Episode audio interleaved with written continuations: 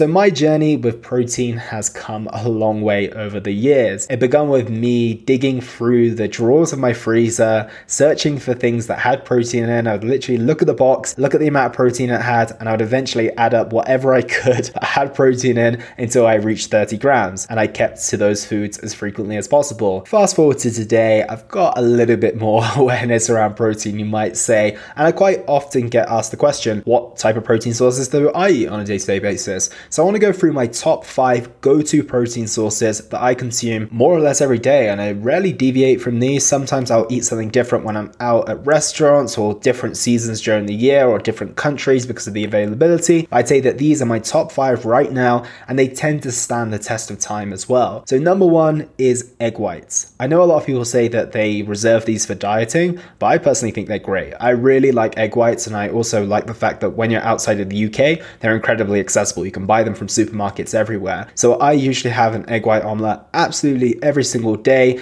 Yes, if you're used to having whole eggs all the time, it's a little bit of getting used to, but there's a high amount of protein, it's a high amount of volume, it's very minimal effort when it comes to the cooking, and you can literally guarantee about 20 to 30 grams for each meal that you include egg whites in. You can literally just pour 175 to 250 mils, throw in some spinach, throw in some mushrooms and some salt, and that is your egg white omelette done. That's your protein covered. A very, very simple and easy way to get it in. So that is my number one. Number two is Greek yogurt, specifically 0% to keep those fats just a little bit lower. So when I'm looking for protein sources, I don't really want much else. I don't want a lot of fat involved. I don't want too many carbs. Yes, there's a little bit of carbs in Greek yogurt, but it's pretty minimal if I'm honest. So that's where a 0% Greek yogurt comes in. I find it a nice in between meal snack that I can have. I quite often combine it with protein powder, which is going to be my next go to. I've given you a bit of a spoiler there, but sometimes you don't want more protein on your plate at your meals. Like, I don't think I would want a 350 gram omelette. I also don't think I'd want 250 grams of chicken breast, for example. So, this is a good way to fill the gap.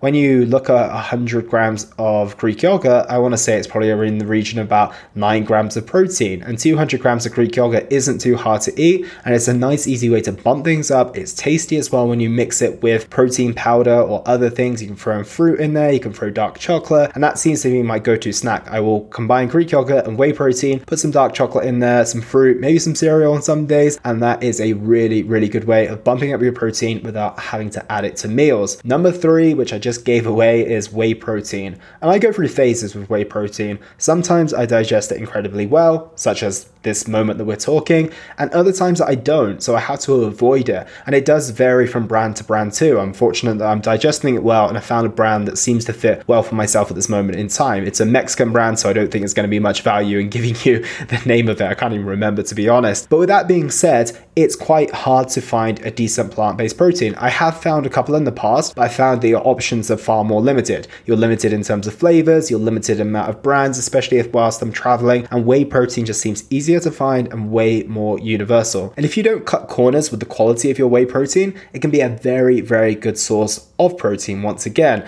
If you're looking at a scoop, you're probably looking at somewhere between 20 to 25 grams of protein. If you're looking at two scoops, you're close to 40 to 50. So for anyone who's struggling to get protein in, a shake, whether it's whey protein or plant based, is a really, really good way to bump up your protein once again without having to need to add it to meals. So I usually have a whey protein shake with my breakfast. It's probably like two thirds of a scoop, and then I throw in a scoop of collagen powder as well. And then later in the day, I'm going to mix it in with my Greek yogurt, and then that brings that Greek yogurt bowl from about 20 grams of protein up until 30 to 35. And once again, that's the easy way that allows me to get to about 200 grams of protein per day without even really needing to think about it because I'm going for those egg whites, I'm going for those the whey protein, the Greek yogurt. I'm going to go through my final couple, which usually my dinner, and it makes it much easier to consume that amount of protein on a day-to-day basis. Number four is turkey burgers. These are fantastic. And apologies if you are a vegetarian or vegan, but these are my protein sources, not ones I'm recommending. I, kind of am recommending them, but they are the ones that I go to on a day-to-day basis, and I'm afraid they're not vegan or plant-based. But that being said, turkey burgers are a really great option. I find that they are really versatile for dinners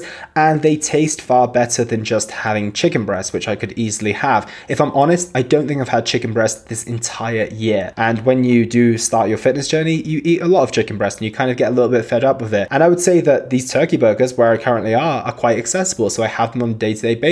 They are usually around 10 to 15 grams of protein per burger. So you can have two of them. I usually do like an open burger. So I'll have one bun, I'll put some tomatoes, spinach, and all that type of stuff on it. And it's high volume, it's plenty of protein. And I can say to myself and others that I have burgers three or four times a week. And it actually lessens my desire to have like normal burgers as well because I'm like, oh, I have burgers all the time. They're a lot less calorie, they're a lot higher protein, and they taste amazing too. That really helps me and is a big go to for my evening meals. Number five is lean beef mince. And once again, I go for the lean option to keep the fats low. And this is a good point to note that there's nothing wrong with having higher fat beef mince. There's nothing wrong with having whole eggs as well. But I like to use my fats in different ways. I like having dark chocolate, I like having avocado, and if I have enough of those, they usually fill the majority of my fat quota for the day. And therefore, if I was having whole eggs and high fat percentage beef mince, I would probably go over my fat and my calorie quota for the day. So I like to stick to my protein sources being predominantly protein. And there will be times occasionally where I do have higher percentage beef mince or whole eggs, and it's not the end of the world. I just make adjustments, but I'll generally stick with the lower fat option. And I usually throw it in a pan. I put peppers, I put onions, I put mushrooms, and usually some pasta sauce in there as well. I might create like 600, 500 grams, and then it's basically there for three days. And once again, it's a really delicious meal choice.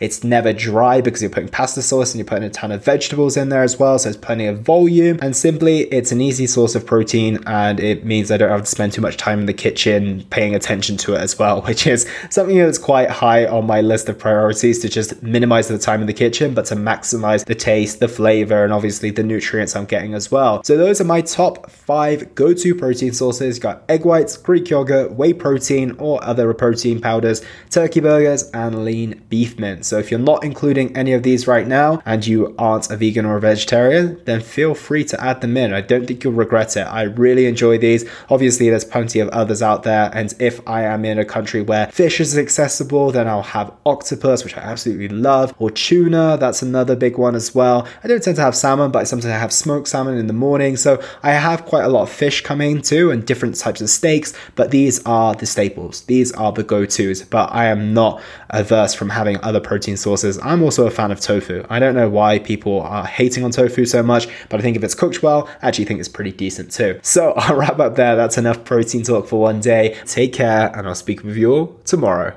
And that was the Simply Fit podcast. I hope you gained a huge amount of value from today's episode.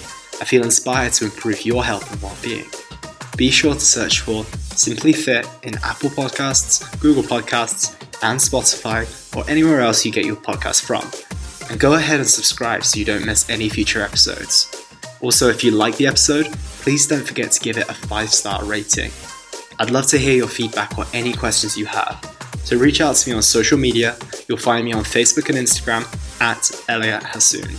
Thank you so much for listening, and I look forward to talking with you all on the next one.